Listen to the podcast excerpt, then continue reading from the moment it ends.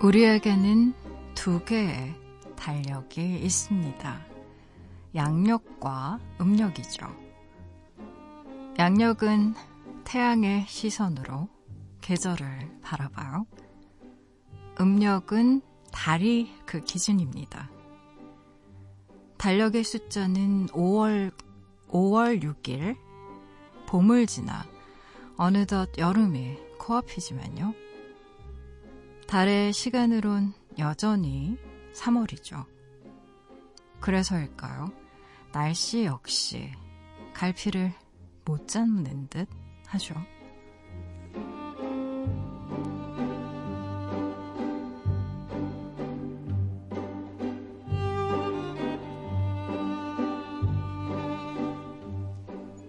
여름으로 들어가는 입구가 열렸습니다. 입하가 지났고 비 소식이 늘었죠. 이 계절 너머에선 어떤 풍경이 또 우릴 기다릴까요?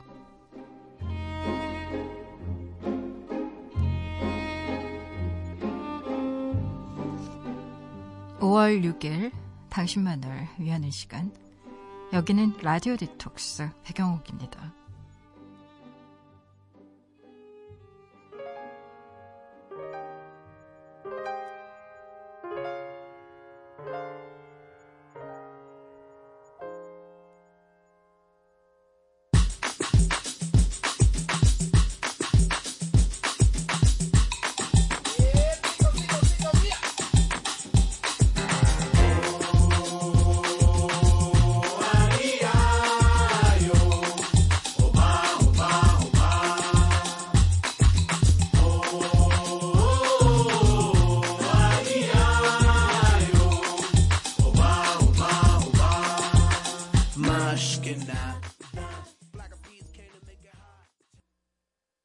'라디오 디톡스' 배경옥입니다. 오늘 첫 곡으로요, 세르지오 멘데스와 블랙 아이드 피스가 함께 부른 '마스퀘나다' 같이 듣고 오셨어요. 해석하면 이러네요. 뭐야, 말도 안 돼. 뭐라는 정도의 뜻이라고 하네요. 지난밤 그리고 어제 하루 잘 보내셨나요? 저는 라디오 디톡스의 DJ 소설가 배경옥입니다. 그래요. 우리에겐 두 개의 달력이 있죠. 음력, 양력. 늘 헷갈려요. 그래서 음력으론 이렇고 양력으론 이렇고. 태양의 시선과 달의 시선으로 본 날짜가 다른 것처럼 또 우리나라는 나라 나이도 다르잖아요. 서양 나이와 또 한국 나이 다르고, 뱃속에 있는 태아를 생명으로 보면서 뱃속에서부터 카운팅을 시작해서 한 살, 나이도 좀 다르고. 올 여름 여러분 빨리 온답니다.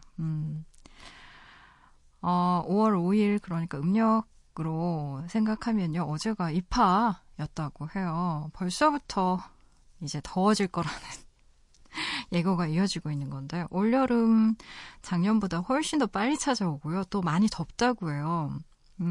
봄이 또 이렇게 가버리는 건가 싶은데, 봄이든 가을이든 그런 것 같습니다. 봄이잖아 라고 생각하는 것과 동시에 없어져 버려요. 봄을. 가을도 그렇고요. 점점 봄도 없어지고 가을도 없어지는 것 같아요.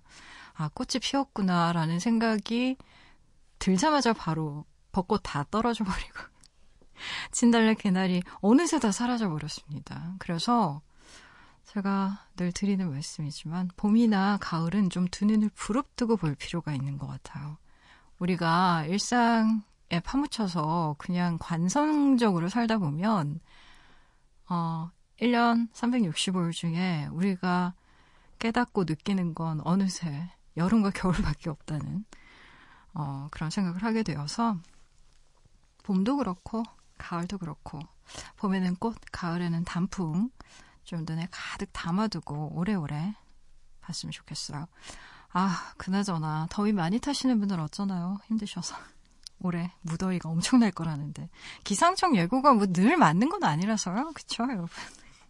틀렸으면 좋겠네요. 토요일에서 일요일로 넘어가는 새벽이에요. 오늘은 세상을 자기만의 시선으로 바라보는 물리학 박사님 한 분을 모셨어요. 물리학과 세상 돌아가는 게 무슨 상관일까? 궁금한 분들에겐 아주 흥미로운 그런 시간이 되지 않을까 싶은데요. 물리학자 김범준 교수님과 함께합니다. 잠시 후 안으로 모셔서요. 이야기 나눠볼게요.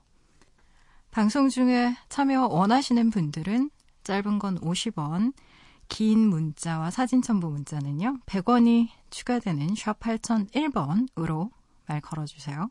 무료인 미니 어플로도 참여 가능합니다. 다시 듣기와 팟캐스트로도요. 언제든지 함께 하실 수 있어요. 내가 내 곁에 있을게.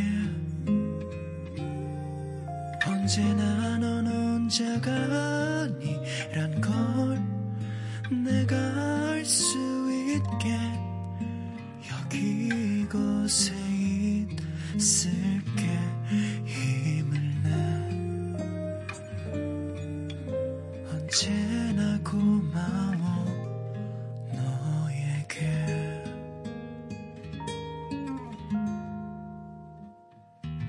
라디오 디톡스 배경옥입니다.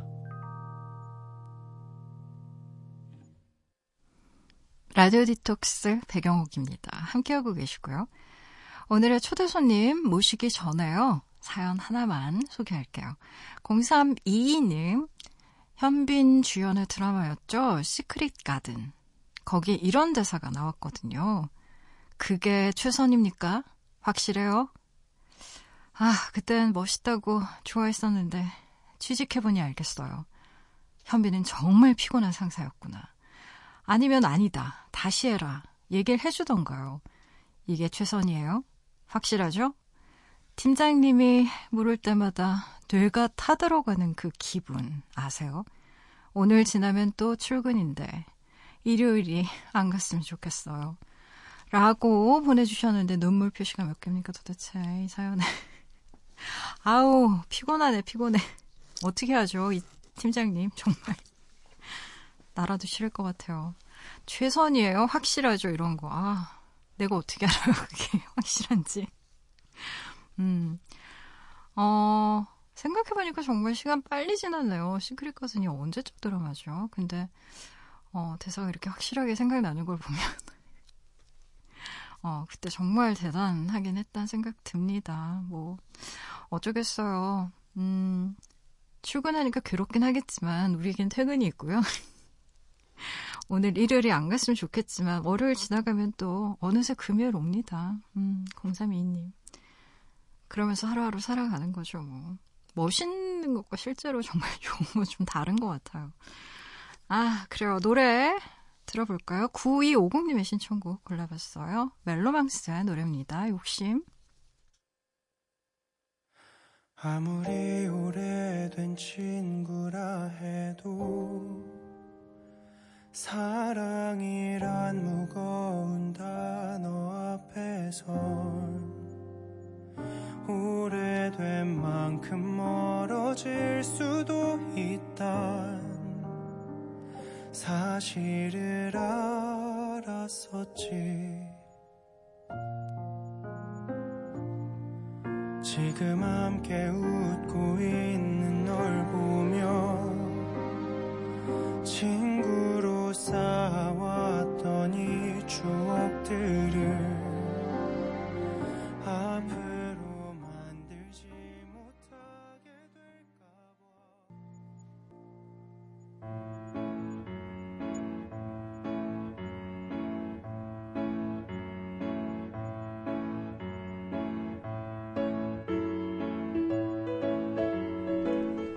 세상물정이라는 말을 사전에서 검색하면요. 이런 풀이가 나옵니다.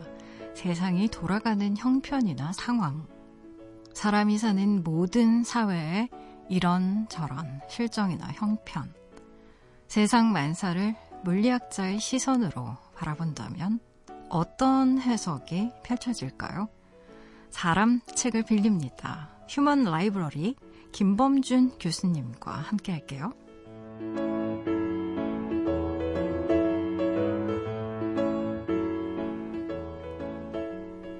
오늘 빌려서 읽어볼 사람책은요. 단어만 들어도 어렵네요. 물리학. 그걸 전공하신 분이세요. 심지어 통계물리학자인 김범준 교수님. 어서 오세요. 예, 안녕하세요. 네, 물리학자라는 단어를 들으면 이분들이 가장 먼저 떠올라요. 아인슈타인, 스티븐 호킹 박사님, 뭐 퀴리 부인. 교수님은 어떤 분이신가요? 방금 말씀하신 네. 이 세 분의 과학자가 네. 사실 다 물리학자잖아요. 그러니까요. 근데 혹시 백영옥 작가님은 네. 유명한 화학자 그럼 딱 떠오르시는 분은 사실 별로 없죠. 없어요. 그렇죠. 근데 네. 과학자 하면은 떠오르는 사람들이 다 그 물리학자를 처음 얘기해요. 그러네요. 그러니까 저희 그 물리학 쪽에 있는 사람들이 좀 과장되게 이야기하자면 네. 그 사람들이 아는 과학자들은 거의 물리학자가 많고요. 네. 그만큼 물리학이 자연과학에서 차지하는 비중은 굉장히 높다고 할 수 있죠. 지난주에 출연하신 천문학자 임형현 박사님이 매우 싫어할 얘기네요. 예, 그 누구한테 물어보냐에 따라 다릅니다. 물리학자한테 물어보면 물리학이 중요하다고 하고요.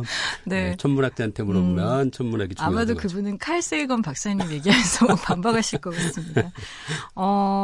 사실 물리학을 쉽게 설명한다는 게 참 어렵게 느껴지지만 물리학자라는 직업에 대해서 좀 설명을 해 주실 수 있을까요? 물리학이라고 할 때 물리를 한자로 적으면 네. 사물 할 때 물과 이치 할 때 이거든요. 그래서 네. 물리학의 원래 뜻이 세상에 있는 모든 만물의 이치를 탐구한다. 그렇게 생각하면 됩니다. 그래서 뭐 저와 같은 물리학자들이 연구하는 게 그런 거죠. 그런데 그 만물의 이치라고 할 때 네. 만물의 어떤 제한은 없잖아요. 그쵸. 그래서 뭐 물리 표준적인 어떤 물리 현상뿐 아니라 저를 포함한 많은 통계 물리학자들은 이제 네. 그 범위를 확장시켜서 전통적인 물리학의 주제가 아닌 다른 것들도 그러니까. 물리학의 시선으로 연구하려는 그런 시도들을 하고 있고 저도 그중 하나인 거죠. 세상 물정의 물리학이라는 제목이 저는 굉장히 좋은데 예. 세상 물정의 사회학도 있고 예. 이게 좀 시리즈인 것 같아요. 이게 그 출판사가 다른데요. 네. 처음 나온 게 세상물정의 사회학. 예, 노명우 교수님이 네, 쓰셨고요. 그다음에 제 책 세상물정의 물리학이 나왔는데 이 제목을 이제 어느 정도 비슷하니까. 그러니까 좀 같은 출판사인 줄 알았어요. 예, 근데 출판사는 다른데요. 이 출판사 네. 사장님이 그래서 세상물정의 사회학을 낸 출판사 그리고 네. 노명우 교수님께 양해를 구해서 책 제목을 쓰겠다고 허락을 받았고요.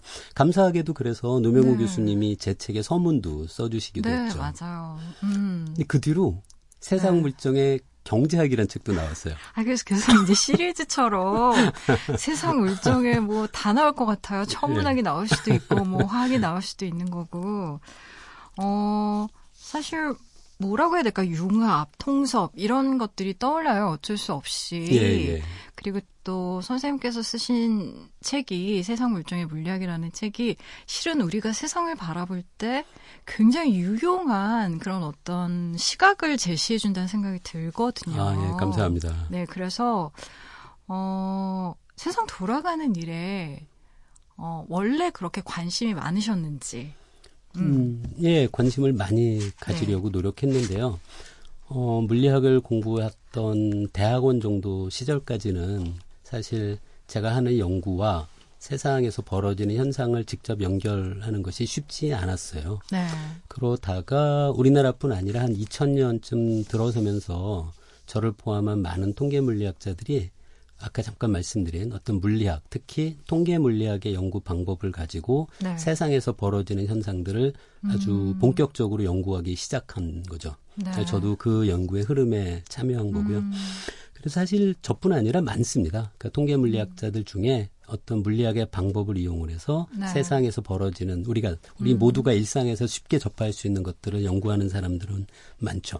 저는 지금 상당히 흥미로워요. 그래서 제가 물리학 분야에서 연구했던 어떤 네. 제가 아는 것과 그다음에 제가 사회에 대해서 관심 있는 것들을 서로 연결할 수 있는 그런 그 연결이 가능해진 거죠. 빅데이터로 본 민주주의 사회 허울하면서 뒷담화를 권한다.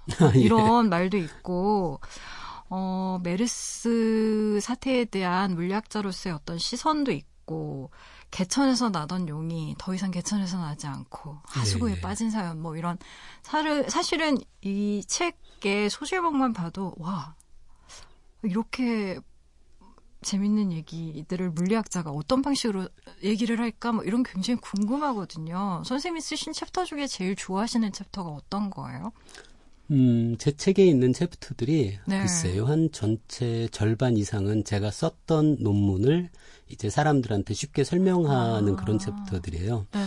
제가 좋아하는 챕터는 많이 있는데요. 아까 말씀하신 개천에서 용 나는 그 이야기는 사실 논문을 쓴 건 아닌데요. 네네. 그거는 이렇게 혼자 생각하다 보니까 왜 우리 사회에서 사교육이 이렇게 점점 그 과도하게 그 부모님들이 그 고생을 많이 하시면서도 아이의 사교육비를 지출하는지 그런 것들이 우리 사회 전체로 보면 그렇게 어렵지 않은 일종의 그 단순화된 메커니즘으로 이해할 수 있지 않을까 해서 한번 컬럼을 썼었고요. 그걸 갖고 이 책에 그 한 꼭지로 넣었던 거죠.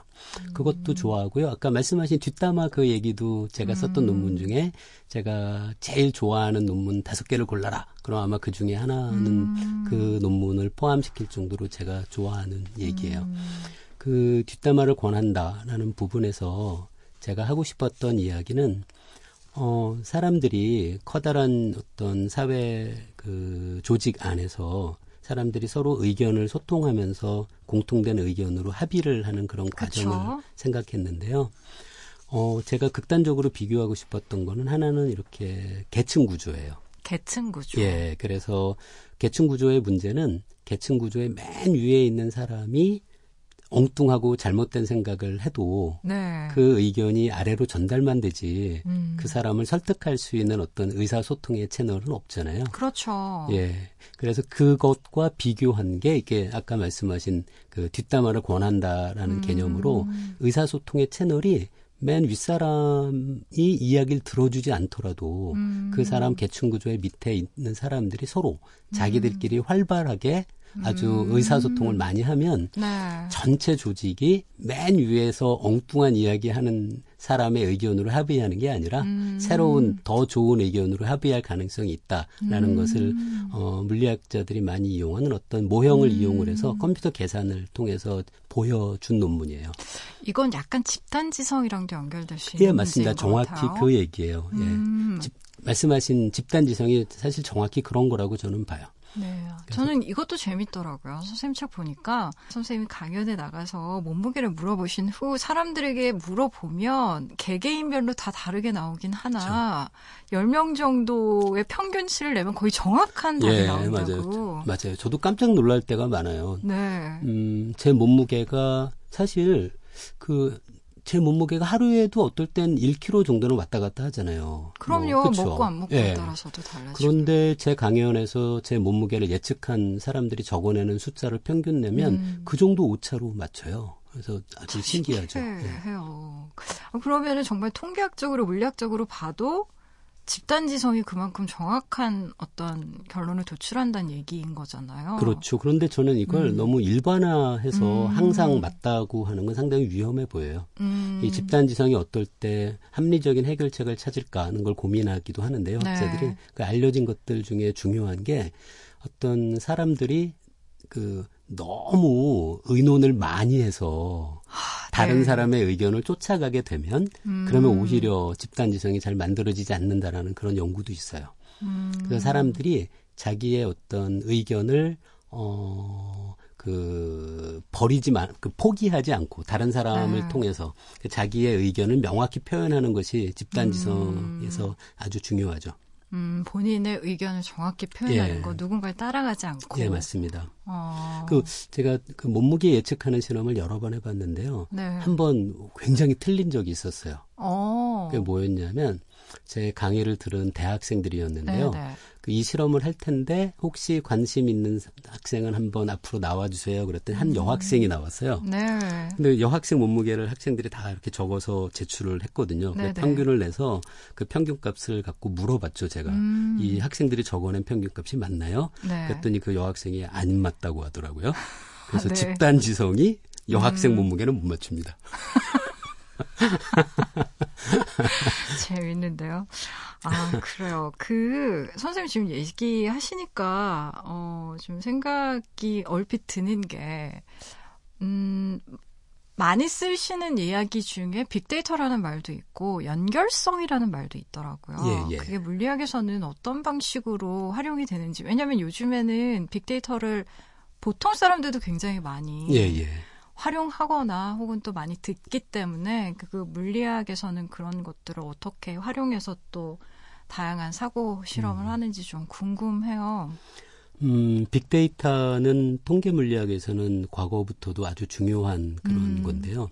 데이터의 숫자가 더 많아지면 그 전체에 대해서 우리가 할 수 있는 이야기가 점점 정확해져요. 정확해진다. 예, 뭐 누구나 생각할 수 있죠. 뭐 동전을 뭐 4개를 던지면 앞면이 몇 개 나올까? 네. 그러면은 사실 확률이 50%니까 4개를 던져서 2개쯤 나오겠지만 어떨 때는 3개 나올 수도 있고 어떨 때는 4개 다 나올 수도 있잖아요. 그럼요.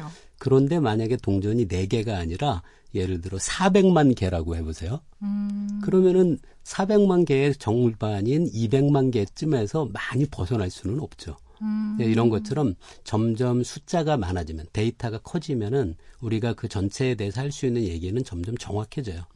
그런 면에서 빅데이터가 요새 앞으로 우리 사회에서 어떤 그 합리적이고 객관적이고 과학적인 어떤 정책 결정을 하거나 어떤 사람들한테 더 도움을 주려면 어떻게 해야 될지를 결정하거나 그럴 때 빅데이터가 도움이 많이 되죠. 아, 그래요. 점점 빠져들고 있어요. 라디오 디톡스 배경옥입니다. 노래 한 곡 듣고 와서요. 계속 이야기 나눠볼 텐데요. 선생님이 좋아하시는 노래 신청곡 저희가 틀어드리려고 해요. 어떤 곡 가지고 오셨나요? 아, 첫 번째 곡은 제가 좋아한다고 하긴 좀 그렇고요. 네. 제 주변 한 10분 정도의 과학자들이 모여서 몇 년 전, 2년 전이네요. 2년 전 발렌타인데이 날을 노리고 발렌타인데이를 노리고 그리고 엔트로피 사랑이라는 노래를 그 출시를 했습니다. 심지어는 유료로 팔기도 했는데요. 많이 팔렸나요? 어떻게? 아, 아닙니다. 얼마나 팔렸는지는 잘 모르겠어요. 근데 이 노래를 작곡하신 분들은 두 번째 달 그쪽에서 작곡을 해주셨어요. 아, 굉장히 훌륭한 뮤지션 분들이. 그 노래는 참 좋습니다. 근데 노래를 잘 불렀는지는 잘 모르겠는데요. 그래서 과학자들 10명이 이제 같이 노래한 그런 건데요. 그 현대 음악 기술이 얼마나 발전했는지를 제가 알 수 있었죠. 저희 과학자 밴드라고 불렀는데요. 이 과학자 밴드는 라이브는 할 수 없는 밴드입니다. 아, 녹음만으로. 예, 녹음만으로 존재하는 밴드죠. 녹음만으로만 존재하는 과학자 밴드의 엔트로피 사랑 듣고 오실게요. 지금처럼 다양하고 많은 종들이 지구에 넘쳐나게 된 진화의 긴 과정 중에서 가장 중요하고 결정적이었던 이벤트는 유성 생식이 시작된 일이라고 볼 수 있을 것입니다. 짝짓기야말로 오늘의 우리를 만들어낸 가장 중요한 것들 중 하나인 거죠. 여러분들도 아시겠지만 개인의 역사에서 가장 중요한 건 어떤 짝을 만나느냐가 아니겠습니까? 아주 오랜 옛날 빅뱅 초신성 폭발 너의 모든 것을 빛나게 138억 년 지나 우리 이제 만나 지구라는 작은 곳에서 과학자 밴드의 노래였어요. 엔트로피 사랑 듣고 오셨습니다. 라디오 디톡스 배경옥입니다. 오늘은 세상 좀 볼 줄 아는 물리학자 김범준 교수님과 함께하고 있어요. 좋아요, 노래. 아, 예, 감사합니다. 예. 이렇게 고음을 맞추셨어요? 깜짝 놀랐어요. 아, 제가 운이 없었죠, 뭐. 아, 어쨌든 현대 음향 기술은 정말 놀랍습니다. 본인이 부른 것 같지 않다라는 그런 생각. 아까 보니까 막 몸을 막 꼬시더라고요. 막 이러면서. 이게 그 동영상 파일도 있는데요. 그거 보면은 더 막 이렇게 오그라듭니다. 동영상도 찍으시고. 그러니까 뮤직비디오. 참 재밌는 분들이신 것 같아요. 과학자 10분이 모여서 이런 재밌는 노래를 만드셨다고요. 아우, 덕분에 즐거웠습니다. 원초적인 질문부터 하나 드릴게요. 왜 물리학자가 되셨어요, 선생님은? 물리학자가 되고 싶었어요. 아주 어렸을 때부터 그랬던 것 같아요. 제가 초등학교 6학년, 중학교 1학년 그때쯤부터는 뭐 천문학자 아니면 물리학자 그렇게 그 생각을 굳혔고요. 네. 그거 말고는 어떤 것도 되고 싶은 게 없었어요. 그때 아마 저한테 영향을 가장 크게 미친 게 그 칼 세이건의 코스모스였을 겁니다. 과학자분들에게 참 대단한 책인 것 같아요. 코스모스라는 책은. 그 저하고 비슷한 연배에선 저희 세대를 코스모스 세대라고 불러요. 그 코스모스의 영향을 받은 세대들. 코스모스의 어떤 부분이 그렇게 그 어린 소년의 마음을 흔들었을까요? 코스모스가 저는 어떤 과학책이라기보다도 상당히 그 당시에 어린 저한테 어떤 우주를 보는 눈 같은 것을 굉장히 바꿔준 거였어요. 이 우주라는 것이 얼마나 크고 얼마나 오랜 시간이 지났고 라는 것을 아주 과학적인 사실로 보여줄 뿐 아니라 그 안에서 그 엄청난 시간과 공간 안에서 존재하는 인간 그리고 우리가 함께 살아가고 있는 이 푸른 지구가 얼마나 소중한 존재인지 그런 것 때문에 정말 멋있는 것 같아요. 그렇죠? 근데 선생님 저는 되게 문외한이긴 하지만 우주란 공간은 굉장히 많은 부분 암흑물질로 이렇게 덮여있더라고요. 되게 다크하고 뭐라고 할까요? 저 같은 사람은 그냥 스타워즈의 다스베이더 막 이런 게 떠오르고 이렇게 무식한 사람만 무식한 얘기 막 해요. 물리학에 대해서 뭐 아무것도 모르지만 어쨌든 암흑물질로 이렇게. 그래서 우주라는 곳이 물론 너무나 경외롭고 저도 이렇게 지구를 관찰자 시점에서 한번 보고 싶다는 그런 욕망이 있긴 하지만 한편으로는 되게 무섭거든요. 어떠세요? 이렇게 우주 선생님도 혹시 우주인 그 선발하는 대회에 참여 뭐 해보신다거나 아니면 아니요, 그러지는 않았는데요. 만약에 외부에 지구 바깥으로 나가서 지구를 볼 수 있는 기회가 저한테 주어진다면 정말 가고 싶죠. 근데 정말 놀라운 얘기를 들었거든요. 인터뷰에서 나는 매일 연구실, 실험실에 갈 생각으로 설렌다. 진심이신 겁니까? 늘 갈 생각으로 이렇게 마음이 막 설레세요? 그때 잠깐 그랬던 것 같아요. 네, 인터뷰할 당시? 네. 과학자들 중에 이런 사람들이 많아요. 저도 요새는 사실 연구 말고 다른 일들이 많아져서 예전만큼 그 정도는 아닌데요. 글쎄요. 젊었을 때는 정말 자다가 새벽에 깨요. 그런데 너무 궁금해요. 제가 그 전날 컴퓨터 계산을 이제 연구실에서 시작하고 집에 와서 자고 있는데 그 결과가 어떤 결과가 나왔을지가 너무 궁금해서 그때는 정말 새벽 2시에, 3시에 연구실로 막 가고 그래요. 그 결과가 너무 궁금해서? 너무 궁금해서 잠을 못 자겠는 거예요. 그래서 이게 어떻게 나올지 궁금하고 그리고는 그것보다 더 그 밤에 깨서 잠을 못 자게 하는 거는 그 컴퓨터 계산을 돌리고 왔어요. 근데 자다가 일어나 생각해보니까 아이고. 이거 잘못 돌렸구나. 뭔가 오류가 갑자기 생각이 났을 때. 그러면 또 빨리 가서 새로 돌리고 싶은 거죠, 계산을. 그럴 때는. 그때 그것 또한 글쎄요. 한 3, 40 정도까지고요. 이제 제가 50이 넘었거든요. 요새는 동안이세요. 뭐 그냥 밤에 잠만 자라요. 예전에는 막 너무 궁금해서 막 심장이 벌렁벌렁하면서 빨리 가서 봐야지 하고 막 연구실에 2시에도 가고 막 그러면서 막 계산 결과 보고 그랬던 물리학도가. 이제는 잠만 자주 불면증 같은 거 없고. 가끔 1년에 며칠은 궁금합니다. 아직도. 아니 근데 저는 선생님 책 보면서 어떤 생각이 들었었냐면 슬픈 예감은 왜 이렇게 자주 맞을까? 이 파트를 보면서 무슨 생각을 했었냐면요. 거기 뭐 복잡게 관련된 얘기도 잠깐 나오고 뭐 친구가 있고 저기 있고 막 이런 얘기 나오잖아요. 근데 이전에 굉장히 비슷한 사연 2개가 온 적이 있어요. 저희 라디오에. 너무나 비슷하게도 20년 된 친구와 멀어진 이야기였거든요. 그래서 우정이 어떻게 이렇게 변할 수가 있고 뭐 이런 어떤 복잡한 마음에 대한 이야기를 토로하신 분이었는데 친구가 많은 사람은 왜 늘 많고 없는 사람은 없으며 막 이런 생각을 하다가 만약에 물리학자가 라디오 디톡스의 DJ가 돼서 사람들의 어떤 고민을 상담해 준다면 조금 다른 지점을 얘기를 해줄 수도 있겠다라는 생각이 들었어요. 다른 얘기 한두 번 하고는 뭐 프로가 없어지겠죠. 과학자들이 보는 시각이 있긴 한데요. 그게 그 많은 분들이 옆에서 보기에는 뭐 그게 신기할 수는 있는데요. 그 어떤 그것보다 저는 그 인문학이라든가 뭐 작가님처럼 문학을 하시던가 그런 분들이 갖고 있는 시각이 제가 청취자라도 그게 훨씬 좋아요. 행여 꿈이라도 그거 생각하지 마십시오. 제가 문학하시는 네. 분을 표현하는 거에서 어디서 읽었는지 모르겠는데 굉장히 마음에 와닿은 것이 네. 그 문학하는 사람들은 다른 사람과 함께 삶을 앓는다라는 표현을 하더라고요. 아. 함께 고통을 앓는다는 거예요. 그런데 네. 과학자들은 다른 사람이 아프면은 그게 왜 아픈지를 이유를 찾는 거잖아요. 함께 분석하고. 예, 그래서 안 됩니다. 과학자 DJ 하지 마세요. 과학자 DJ 하지 마세요. 안 됩니다. 예. 슬픈 예감은 왜 그렇게 잘 맞는 겁니까, 박사님? 이유가 뭘까요? 저도 그 데이터를 보면서 제가 생각했던 네. 거하고 좀 달라서 많이 놀랐어요. 네. 우리 주변에 저도 그런 얘기 많이 들었거든요. 친구가 많은 사람의 적이 많다.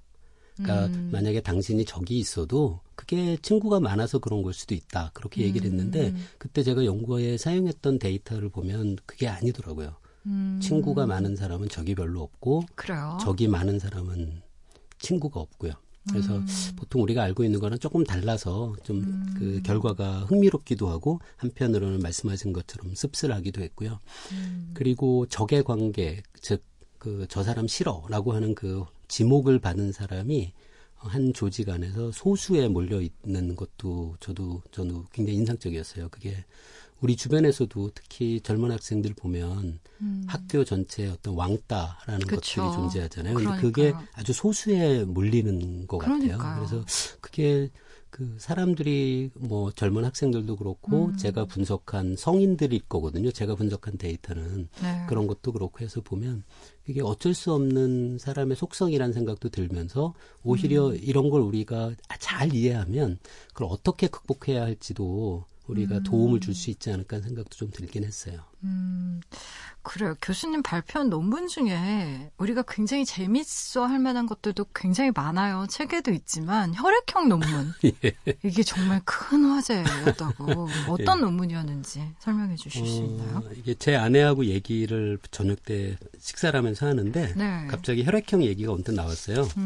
그래서 막 얘기를 하다가 제가 뭐 이렇게 아마 따지듯이 물어봤겠죠. 아무래도 그랬던 네. 제 아내가 당신이 이러는 게 혈액형 때문에 그렇다는 거예요. 네. 그래서 당연히 저는 과학자로서는 이거는 그 상상도 못한 반응이었거든요. 제 사랑하는 아내가, 물리학자의 아내가 혈액형 때문에 그렇다고 얘기하는 거에서 너무 충격을 받아서. 많이 그래요, 선생님. 네. 너는 B형이라 그래. 뭐 맞아요. 이런 얘기도, 너 O형이라서 그래. 막 이러고. 그런 거 우리 많이 얘기하거든요. 일상생활에서는.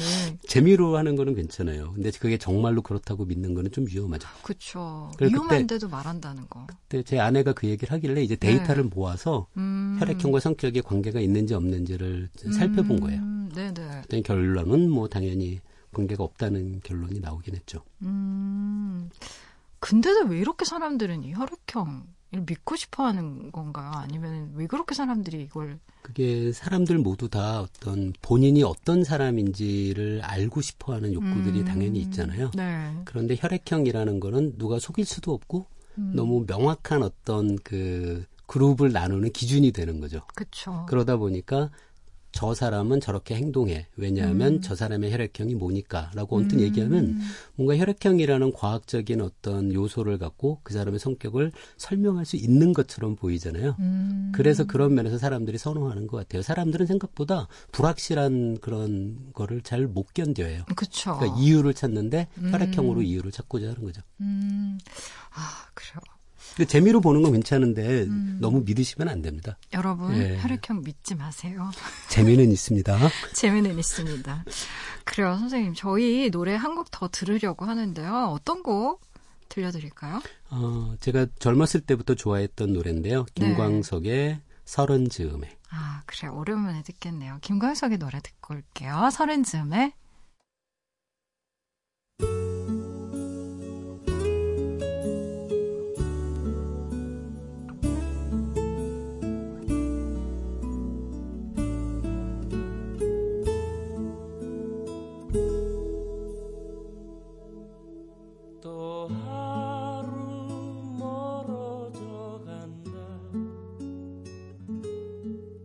내 품은 담배 연기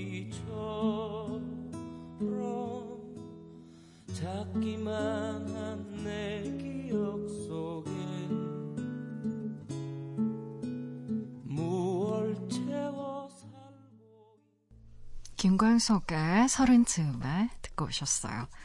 라디오 디톡스 배경옥입니다. 오늘은 물리학자 김범준 교수님과 함께하고 있어요. 음악 나가는 동안 선생님이랑 이런저런 얘기를 나눴는데 인상적인 말이 근거가 있으면 바로바로 바꾼다, 과학자들은. 예.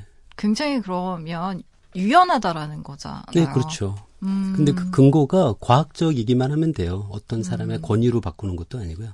무슨 뭐 아인슈타인이 이런 얘기를 했다. 그리고 그 잘못된 얘기면 아무도 안 받아들여요. 확실하게 과학적인 근거가 있으면 당장 내일이라도 바꾸죠, 마음을. 그 근거를 찾기 위한 말하자면 긴 여정일 것 같아요. 과학자들은 뭔가 본인이 증명하고 싶은 게 있을 거고 연구하고 싶은 그런 주제들이 있을 텐데 선생님은 요즘 최근 가장 관심이 있는 주제가 뭔가요? 제 지금 대학원 학생들하고 같이 진행하고 있는 연구가 아무래도 저는 제일 관심이 가는 것 같은데요. 제 학생들하고 하는 연구가 지금 몇 개가 있어요. 그중에 하나가 이제 국회의원들. 네. 국회의원들이 공동으로 법안을 발의하는 게 있거든요. 그렇죠. 그러면 근데 저도 요번에 그 연구하면서 살펴봤는데 그 공동 법안 발의에 참여하는 의원이 10명이 안 되면 아예 의안이 접수도 안 돼요. 그러니까 10명을 채워야 되는 거예요. 네. 국회의원들이. 그러면 네네. 당연히 그 누구누구가 모여서 10명을 만들었는지를 데이터를 잘 분석하면 국회의원들이 누가 누구와 친한지 알 수 있는 거겠죠. 그래서 그걸 다 모아서 네. 이제 국회의원들 사이에 네트워크를 만들어보고 네. 그때 누가 누구랑 친하고 그런 거를 좀 과학적인 방법으로 분석해보는 작업을 지금 한 대학원생과 같이 하고 있어요. 재밌네요. 네, 재밌더라고요. 물리학자가 이런 것도 하나요? 국회의원들의 네트워크가 어떻게 되어 있는지. 근데 그걸 분석해서 물론 재미는 있는데 의미를 도출해야 그쵸, 되잖아요. 네. 이 연구를 하게 된 원래 계기는 네. 그 우리나라의 한 정당에서 일부 의원들이 나오고요. 그리고 다른 정당에 있는 분하고 합해서 이제 새로 신당을 만드는 일이 있었잖아요. 그렇죠. 그때 제가 있었죠. 갖고 있었던 아이디어는 이분들이 신당을 창당하기 한참 전이라도 누가 누구랑 같이 의안을 발의했는지의 데이터를 잘 모아서 분석하면 아, 이분이 나중에 여기로 가겠구나라는 거를 예측할 수도 있지 않을까라는 생각이 있던 거죠. 그런 자료가 굉장히 중요하겠네요. 네. 그러면 원래 의도는 그거였는데요. 그 지금 연구의 중간 과정에서 얻은 결과만 설명드리면은 그렇지 않더라고요. 우리나라는 네. 국회의원들이 의안을 발의할 때 거의 다 그냥 소속 정당끼리 합니다. 많이 실망스러웠어요. 이 민주주의라는 게 어떻게 보면 좀 다양성이라는 게 특히 그렇잖아요. 다양성이라는 게 굉장히 중요하고 아까 맞아요. 선생님도 집단지성에서 예. 가장 중요한 덕목 중에 하나는 자기 목소리를 내는 거. 예, 맞아요. 목소리 큰 사람을 따라가는 게 아니라. 근데 우리나라 국회의원들은 자기 목소리를 내지 않고 있는 거죠. 그게 통계학적으로도 예, 통계 물리학적으로도 제가 바랬던 건 국회의원들 중에 어떤 분은 뭐 농업 정책의 전문성이 있는 분도 있고 네. 어떤 분은 뭐 어떤 국방의 전문성이 있는 분도 있고 그럴 거 아니에요. 그럼 그 네트워크 구조를 잘 보면 전문 영역으로 이렇게 뭉치지 않을까 네. 그런 생각을 했는데 막상 결과를 보니까 정당으로만 뭉칩니다. 실망이에요. 아니 사실 SNS를 보면 우리는 정말 거의 초연결 사회로 살고 있잖아요. 다 네트워킹 되어 있잖아요. 그쵸. 근데 이런 사실은 그 호소들이 많거든요. 너무 외롭다. 예, 다 예. 연결되어 있는데 나는 외롭다라고 주장하시는 분들 너무 많아서 이렇게 24시간 연결되어 있는데도 우리는 왜 이렇게 사람이 힘들고 어려울까요? 그 이제 우리가 지금 연결되어 있는 그런 SNS를 통한 연결은 네. 전통적으로 사람이 다른 사람과 연결되는 거하고는 다른 방식이잖아요. 그래서 지금은 많은 사람들이 SNS에 엄청나게 친구가 많다고 해서 네. 정말로 그 사람이 전통적인 의미에서의 친구가 많다고 할 수는 절대로 없는 거죠. 그렇죠. 근데 그것도 그 제가 한번 살펴본 적이 있었는데요.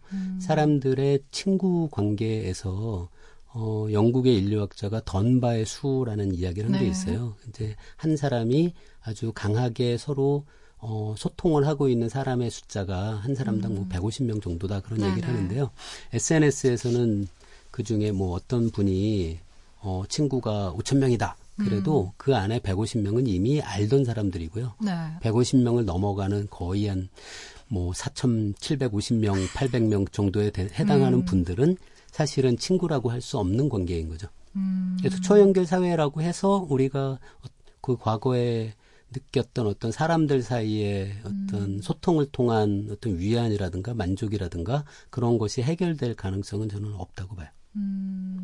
근데 점점 더 SNS 사회에, 그러니까 우리가 이 SNS라는 걸 별개의 세상이라고 말하기에는 사실 너무 많이 깊숙이 관여되어 있잖아요. 예, 이제 맞아요. 우리 일상에. 예. 그래서 뭐 SNS를 아예 안 하시겠다고 주장하시는 분들도 있고 실제로 맞아요. 그런 것들을 이제 중요하게 생각하시는 분들도 있으나 그럼에도 불구하고 그게 꼭 필요한 사업상 필요하신 분들도 있고 예, 그렇죠.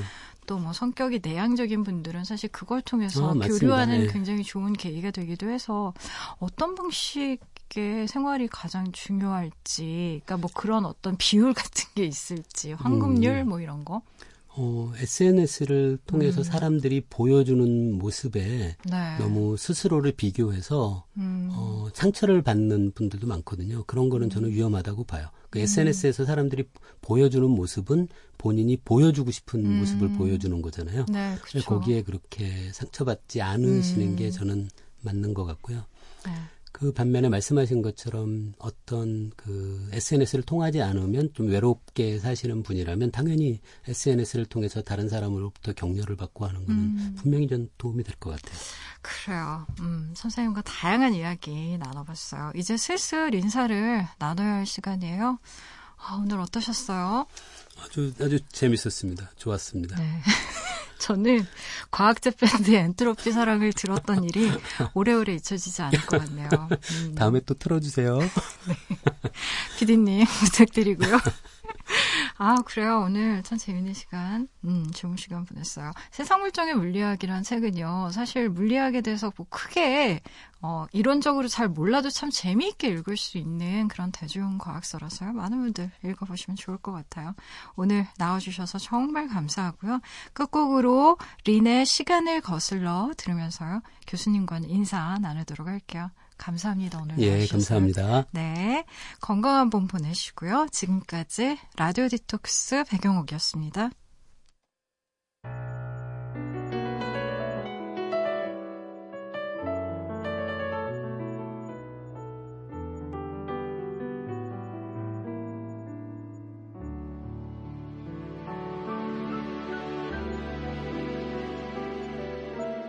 구름에 빛이 느려지고 창가에 요란히 내리는 빗물소리만큼 시린 기억들이